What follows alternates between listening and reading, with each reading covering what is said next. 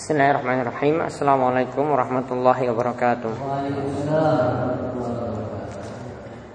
Alhamdulillahirrabbilalamin Wassalatu wassalamu ala ashrafil anbiya wal mursalin Nabiina Muhammadin wa ala alihi wa sahbihi ajma'in. Baik uh, Bapak sekalian yang semoga selalu dirahmati oleh Allah Subhanahu wa taala. Alhamdulillah kita bersyukur kepada Allah. Pada malam hari ini kita dapat melanjutkan kembali kajian kita dari kitab Riyadhus Shalihin karya Ibnu Hajar Al-Asqalani dan kita masih melanjutkan tentang masalah al-buyu' jual beli masih dalam pembahasan riba. Ya, masih dalam pembahasan riba. Terakhir yang kita bahas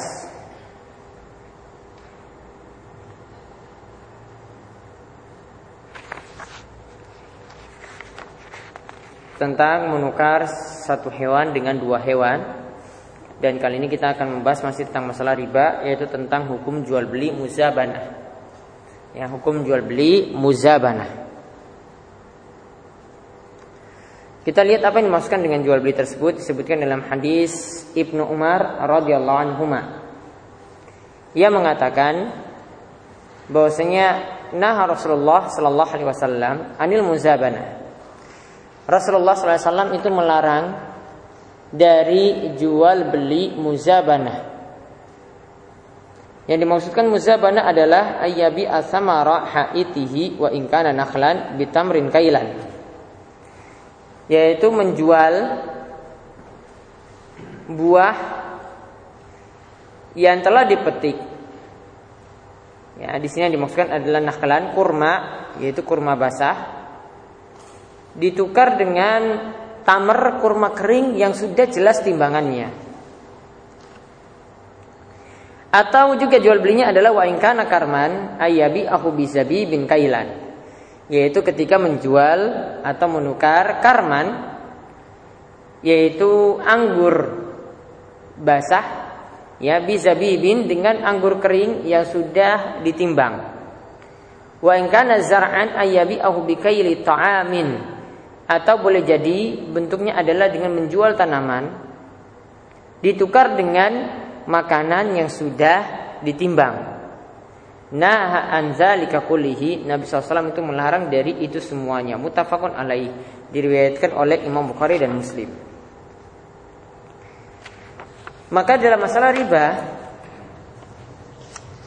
kita perlu pahami kaidah yang kemarin sudah dijelaskan kalau kita ingin menukar barang ribawi yang sejenis, misalnya kurma ingin ditukar dengan kurma, maka syaratnya apa yang harus dipenuhi? Kurma ditukar dengan kurma. Jumlahnya sama, terus syarat yang kedua harus tuh tunai. Ada dua syarat. Pertama jumlahnya sama itu timbangnya sama dan harus tuh tunai. Di sini ada kurma yang belum matang masih di pohon. Kemudian ada kurma yang sudah matang dan sudah ditimbang, misalnya satu kilo. Ini tidak bisa ditukar dengan kurma yang ada di pohon karena yang ada di pohon itu belum jelas timbangannya. Padahal kemarin kalau barangnya itu sejenis harus ditukar dalam timbangan yang yang sama. Kalau masih ada di pohon, timbangannya itu belum jelas. Berapa kilo yang dimaksud itu belum jelas. Maka ketika itu dilarang, ini termasuk dalam jual beli muzabanah. Yang jual beli seperti itu intinya tidak dibolehkan. Jadi kalau ada kurma basah dengan kurma kering itu tidak bisa ditukar langsung kecuali sudah jelas berapa timbangan masing-masing dari kurma tersebut. Dan juga di sini Nabi SAW itu menuntunkan kepada kita supaya menjauhi riba. Karena seperti tadi itu dikenal dengan riba fadl, adanya berlebihan seperti itu adanya riba fadl, maka di sini Islam itu melarangnya. Kemudian ada suatu kaidah lagi yang disebutkan oleh para ulama yaitu mereka katakan ada mulai ilmi bitasawi ka ilmi bitafaddul yaitu ketika kita tidak tahu jumlah takarannya itu sama, maka itu sama saja berarti kedua barang tersebut itu jumlahnya itu berlebih. Jumlahnya itu berlebih artinya ada riba fadl di dalamnya. Karena yang namanya riba fadl kemarin apa riba fadl? Yang namanya riba fadl apa riba fadl? Riba fadl Pak Nasu? Lupa, lupa nggak ingat ya? Riba fadl sudah kan? Riba nasiah. Riba fadl belum. Yang berangkat? Hmm?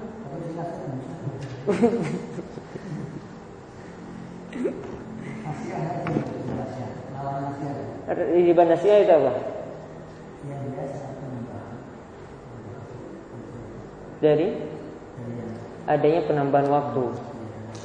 Adanya penambahan waktu maka ada tambahan biaya. Ya, itu disebut riba nasiah. Jadi riba itu ada dua, riba fadl dan ada riba nasiah. Riba itu ada dua, ada riba fadl dan ada riba nasiah. Riba fadl itu artinya riba karena adanya kelebihan. Ya, riba karena ada kelebihan.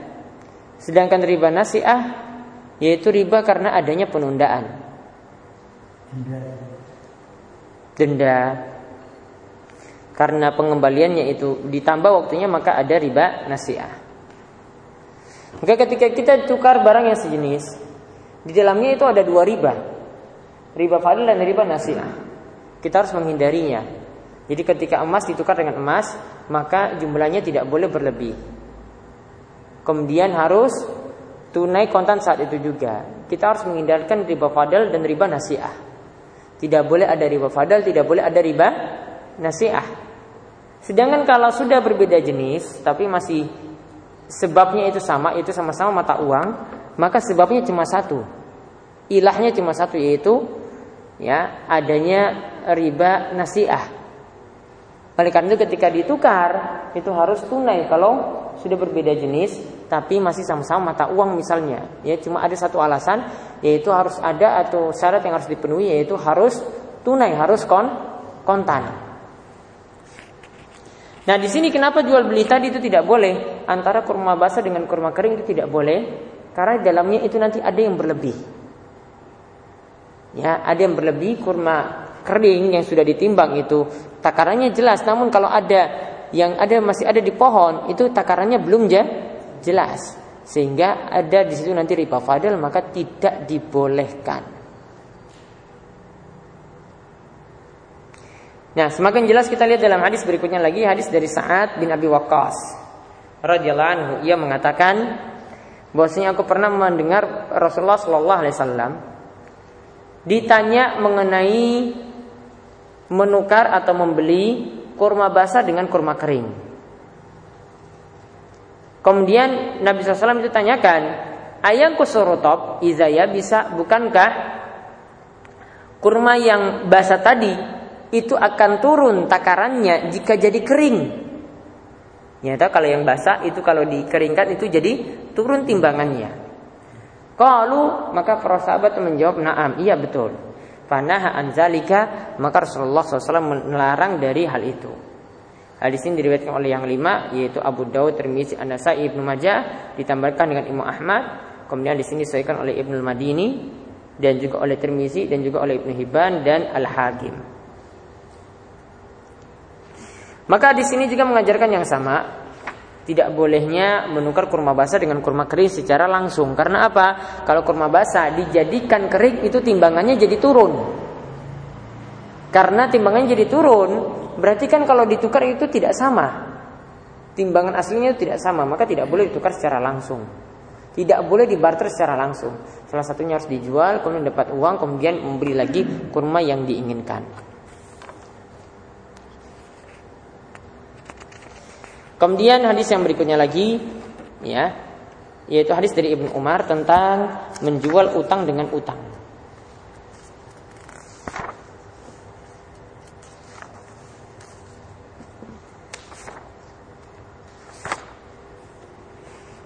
Yaitu Ibnu Umar mengatakan, "Ana Nabi SAW naha an bai'il kali'i bil kali'i, yakni ad-daini bid-daini." Yaitu kata Ibnu Umar, Nabi SAW itu melarang dari jual beli utang dengan utang atau dain dengan dain, utang dengan utang. Hadis ini diriwayatkan oleh Ishaq dan juga Al-Bazzar, namun sanatnya itu dhaif.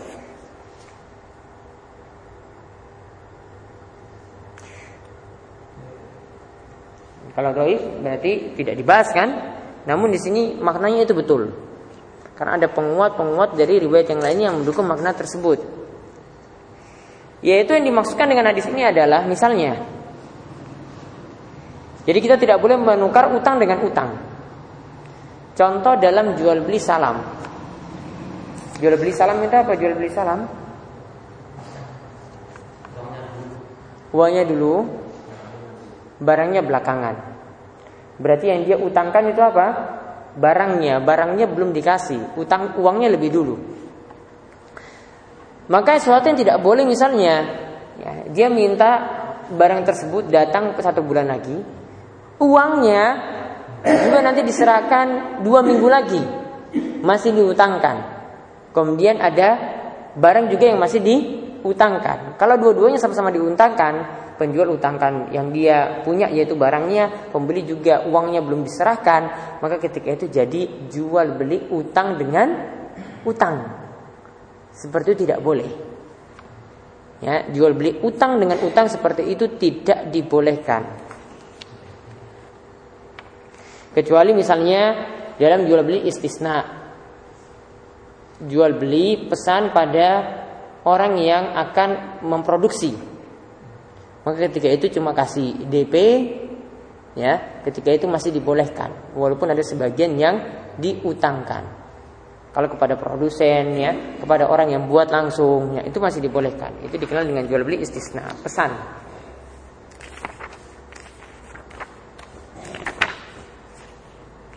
Nah, itu tadi tentang hadis tentang riba rampung.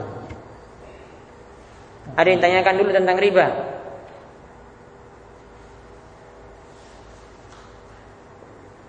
Kita masalah riba Pak Nasir Contohnya? Misalnya Dalam jual beli salam. Ini belum kita masuk Tapi contohnya biasanya di situ. Dalam jual beli salam kan ada barang yang Sudah disajikan katalognya misalnya. Ya, Ini barangnya HP ini Ini saya janjikan Satu bulan itu akan datang. Maka si pembeli itu kasih uang terlebih dahulu. Barang nanti belakangan. Namun kalau yang terjadi ya, barangnya belakangan kemudian uangnya juga belakangan.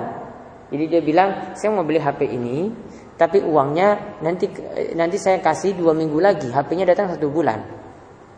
Berarti barangnya diutangkan kan? Belum datang kan? Uangnya juga belum ada. Ketika itu tidak boleh. Karena yang terjadi apa? Yang satu utang ditukar dengan utang. Sama-sama nggak ada.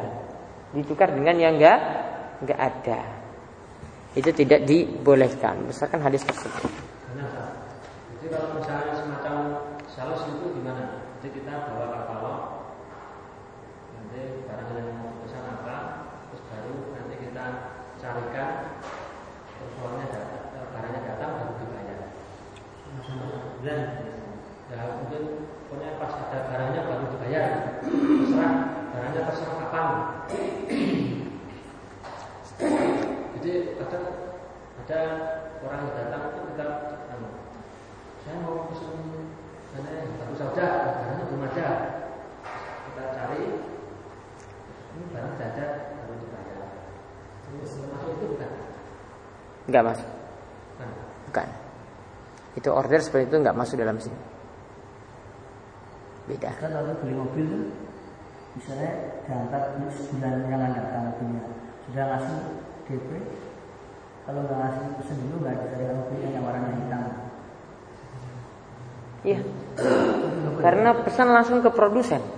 Itu boleh mana? Boleh, itu dikenal dengan istisna. Order dulu. Order dulu boleh. Jadi nggak boleh itu yang Jadi misalnya tadi jual beli salam nanti akan jelas seperti ini. Jadi ini ada grosir dia bukan produsen. Dia mau datangkan barang dari produsennya. Ya kan syaratnya barangnya kan dia sudah tawarkan. Kasih uang dulu sebenarnya. Barangnya nanti nyusul datang belakangan. Tapi kalau dia misalnya yang mau beli dia katakan nanti uangnya saya kasih dua minggu lagi, barangnya satu bulan, baru akan datang.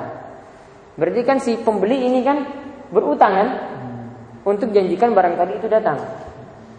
Berarti kan utang ingin ditukar dengan utang.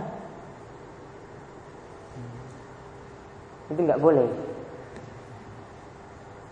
Contohnya seperti itu. Ya.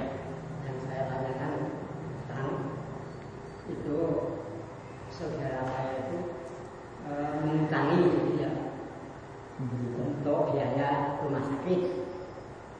Nah, yang utang itu enggak apa, enggak mampu membayar utang pakai uang. Terus menyerahkan punya apa diserahkan yang punya utang itu duit. Sejak awal pakai jaminan atau tidak? yang maksudnya ya seberapa itu diberikan yang utang itu saya. Mm-mm. Jaminannya belakangan gitu. Enggak. Pembayarannya. Pembayaran. Dia tidak punya uang. Kemudian bayarnya dengan barang. Boleh. Asalkan mencukupi utang yang dia pinjam. Bukan begitu. Jadi saya punya utang sama Pak Amin. Hmm. ya karena Pak Amin nah saya nggak saya nggak punya punya saya punya lemari punya TV punya radio yang di menyertakan Iya, asalkan harganya itu sama dengan utang tadi. yang lebih murah Kalau lebih murah ya berarti masih punya utang. Itu malah yang saya tanyakan itu malah lebih mahal. Malah lebih mahal.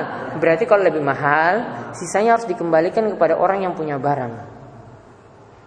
belinya lebih banyak Nah, kalau dia ambil lebih, ya misalnya barangnya ini lebih mahal, dia ambil lebih, berarti dia nanti makan riba.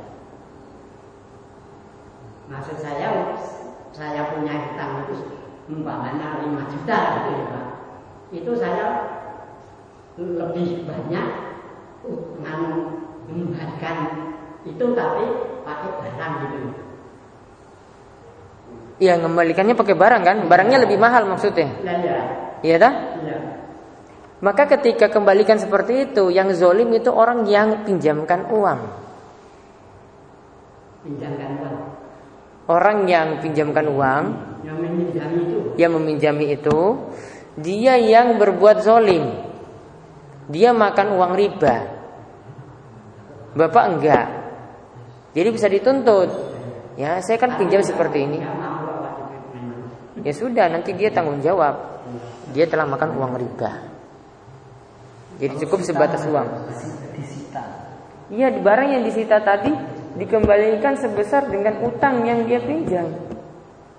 Kalau ternyata lebih tadi, misalnya gadekan motor, lebih, maka di, seles- di sisa dari utang tadi dikembalikan.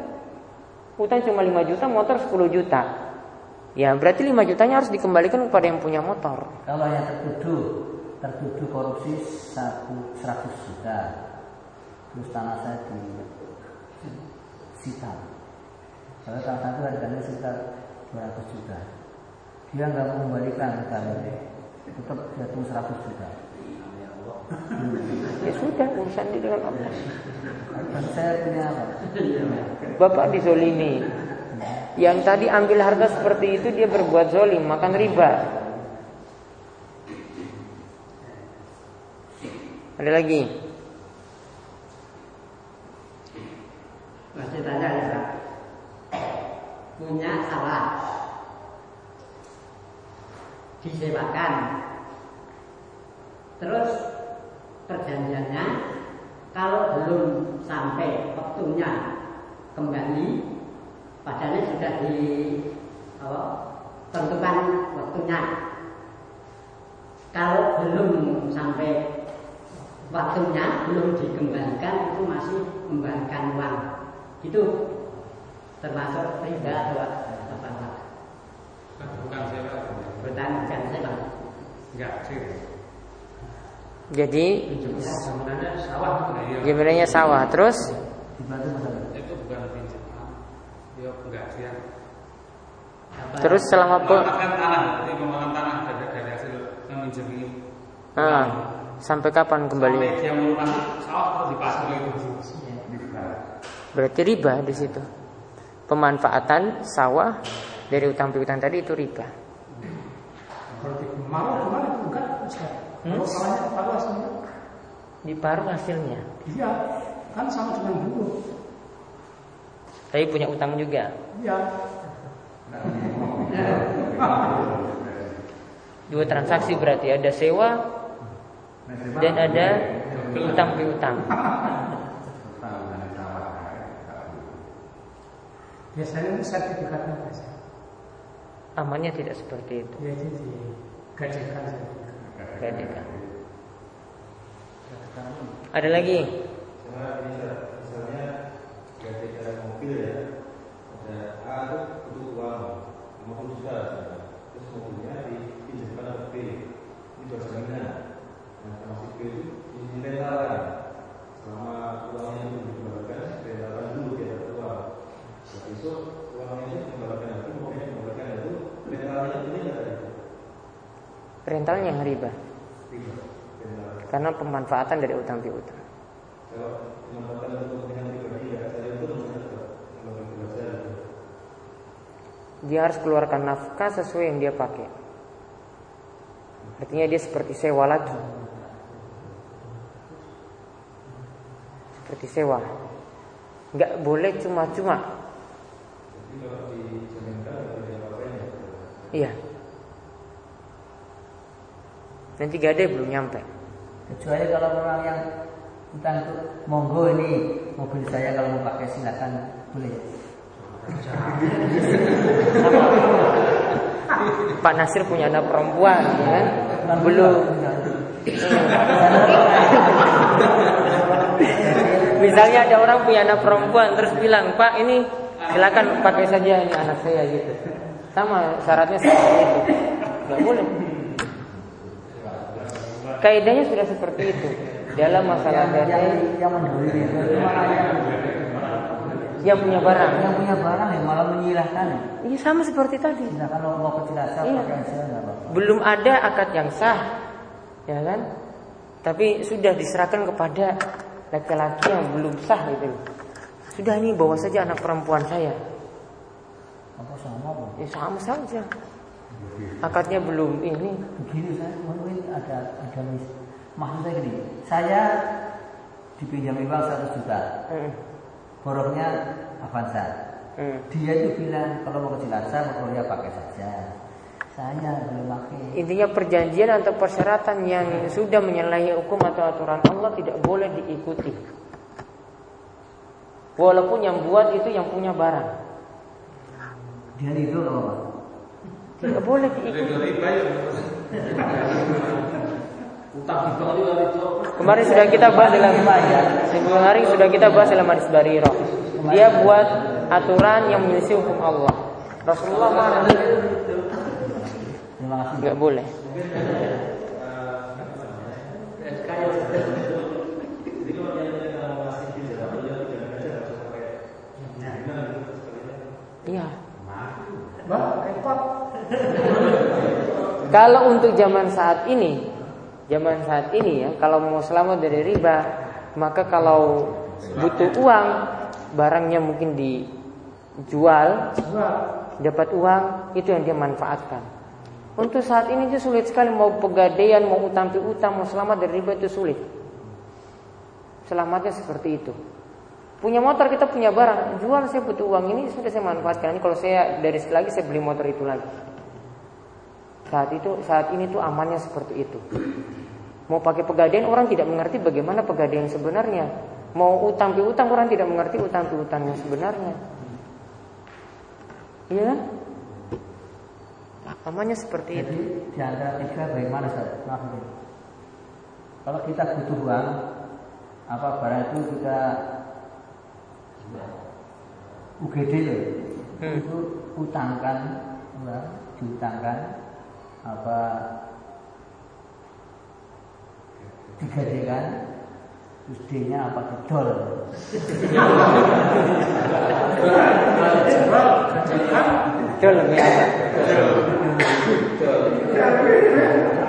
UGD kan Iya.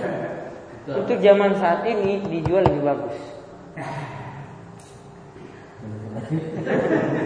Silahkan buktikan sendiri. Kalau mau selamat dari riba zaman saat ini dijual lebih bagus daripada utangkan daripada gadai. Orang tidak ngerti hukum gadai, orang tidak ngerti hukum, riba. Tapi jual beli orang paham. Dapat uang sudah kita manfaatkan uang tadi. Nanti kalau butuh barang itu lagi sudah kumpul uang lagi, dapat barang tersebut lagi. Kan sama sebenarnya. Sama dengan gadai kan? Gadai juga seperti itu. Tapi kadang kita itu pingin uangnya ada dulu. Barang kita juga masih tetap ada. Nah itu masih tetap aman. Nah ini sifat-sifat seperti ini yang harus dikekang. Ini nggak boleh terlalu bernafsu dengan harta seperti itu. Karena orang yang berhutang itu biasa seperti itu. Pokoknya saya punya barang tetap ada, uangnya yang saya yang mau saya pinjam itu ada juga. Gak mau semuanya itu hilang. rakus Rakus semuanya. Gak mau semuanya dua-duanya itu hilang gak mau. Nah, coba kalau dia sifatnya kona'ah, motornya sudah dia jual. Dapat uang yang sudah saya pakai uang yang saya punya. Maka selamat dari riba. nanti kan ditanya orang motormu di mana dijual Iya, biasa katanya lebih terhormat itu. ini dijual Ada lagi? Kalau kalau eh, misalkan kita bertangga, Be terus misalkan kita membutuhkan uang lah, katakanlah dua juta tetangga. Nah sekarang permasalahannya kalau tetangga itu memberikan makanan ke kita itu apakah itu masuk dalam kategori riba atau tidak? Selama dia itu belum sanggup mengembalikan uang. Ya. Misalkan kita dia dia punya kebiasaan ataukah tidak? Atau gara-gara utang saja baru dia pura-pura baik seperti itu? Atau pas jatuh tempo, wah ini kan orang yang disauri saya ya nah, dikasih makan saja. Dilihat dulu faktornya. Kalau memang kebiasaannya kasih-kasih ke kita, kalau dia punya oleh-oleh, punya makan, dia kasih, ya berarti itu nggak termasuk. Namun kalau ada utang, wah ada maunya ini biar nanti ditunda terus, ditunda terus, ditunda terus. Nah, mendingan kalau kita ini mau menolak ya menolak, kalau tidak bisa ya kita nggak manfaatkan makanan tersebut kasih orang lain. Gitu.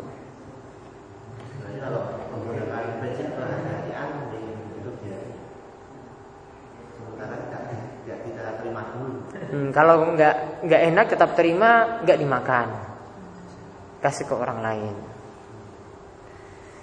Dalam rangka menyuap bisa ya supaya Iya. tidak nagih-nagih biar dia yang menagih terus kasih apa Ya nggak boleh nanti jadi utang yang diambil manfaatnya. Nih, Kemudian dengan orang-orang dekat juga saya sarankan jangan juga terlalu mudah-mudahan untuk memberi utang. Biasanya kita yang sakit hati. Ya dah, biasanya sakit hati. Tetangga mau saudara itu sama semuanya. Ya, untuk zaman ini itu sulit sekali. Makanya untuk utang piutang, kalau memang kita sudah nggak percaya sama orang ya kan, sudah kasih saja yang kita punya, nggak usah minta-minta lagi. Kasih cuma-cuma. Dia minta 2 juta, ini saya punya 500 ribu, ini sedekah untuk kamu, sudah. Daripada kita kasih 2 juta, nuntutnya itu susah.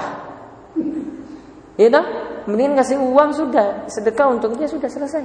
Bilang saya punya uang cuma ada ini, ya, nggak ada untuk utangan 2 juta itu nggak ada. Saya butuh juga untuk keperluan yang lain. Aman. bisa berubah bang dari minjam jadi disedekahkan bisa? Bisa kalau kita lihat kondisinya ini sulit untuk lunasi sudah putihkan. kalau saya nggak mau Hmm? yang diputihkan nggak mau Yang putih kan nggak mau. Ini uang saya kok saya bilang nggak usah bayar lagi, sudah. Hak bapak yang pinjamin. Jadi untuk zaman saat ini seperti itu. Beda dengan zaman-zaman dulu. Sekarang kepercayaan sudah nggak ada. Paling cuma segelintir orang saja gitu. Ya kan? Buktikan sendiri di masyarakat seperti itu kok. Ini bukan omongan saya. Saya sudah temukan banyak kasus. Makanya saya nggak mau berurusan dengan orang yang mau berutang.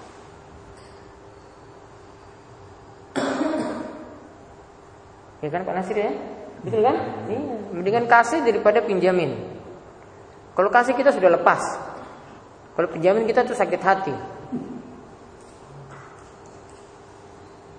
Ada lagi?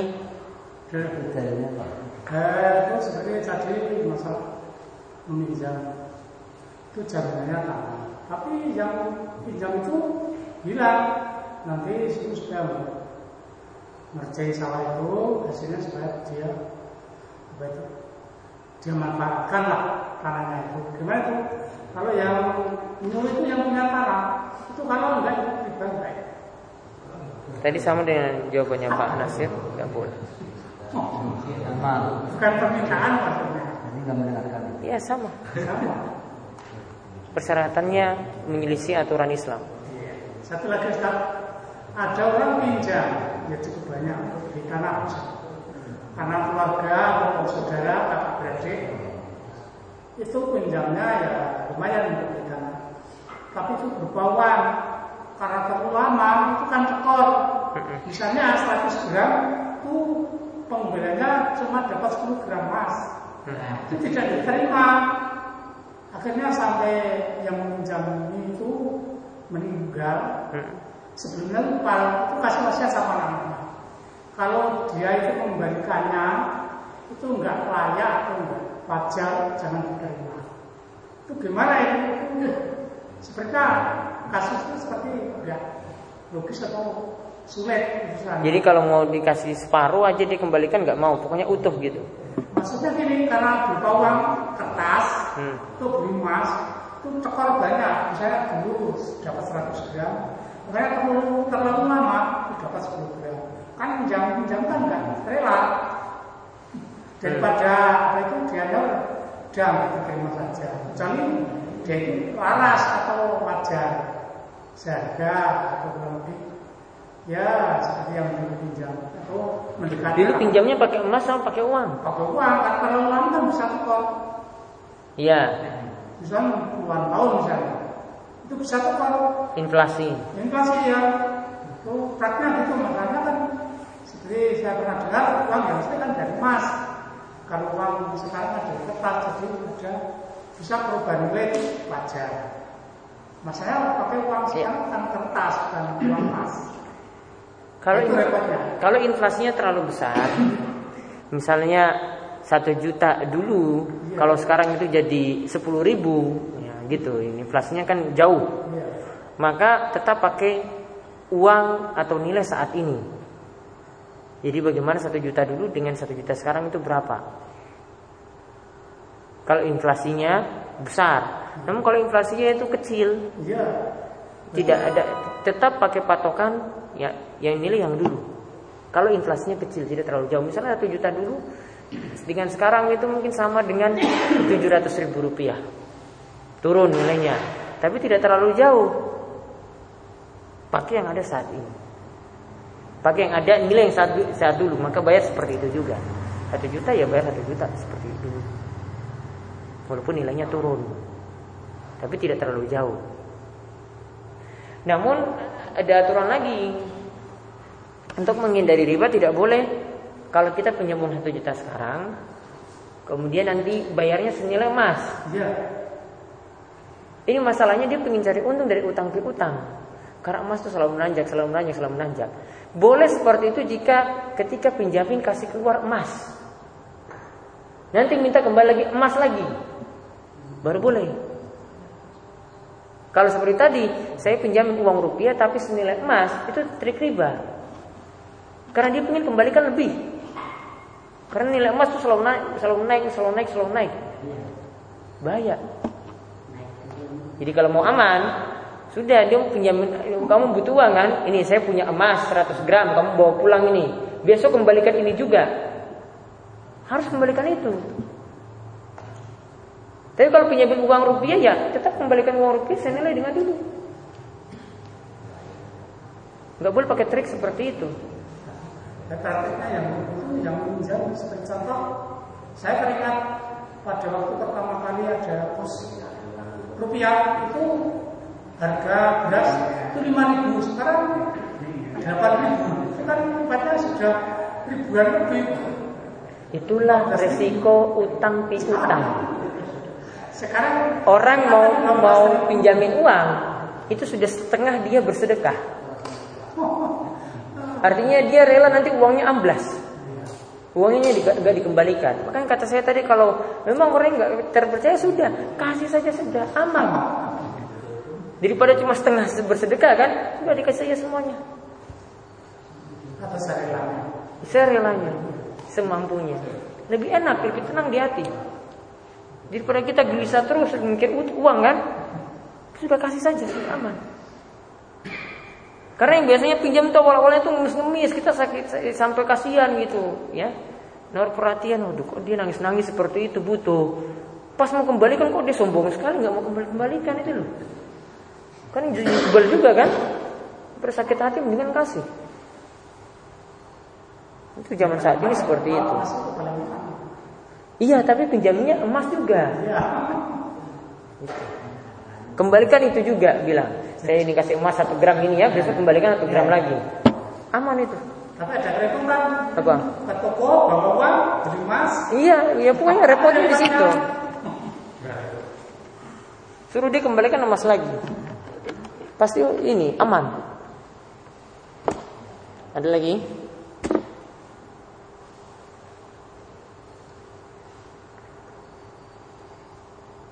Sampun ya kita tutup dengan doa kepada majelis. Subhanakallahumma bihamdika asyhadu an la ilaha illa anta astaghfiruka wa atubu ilaik.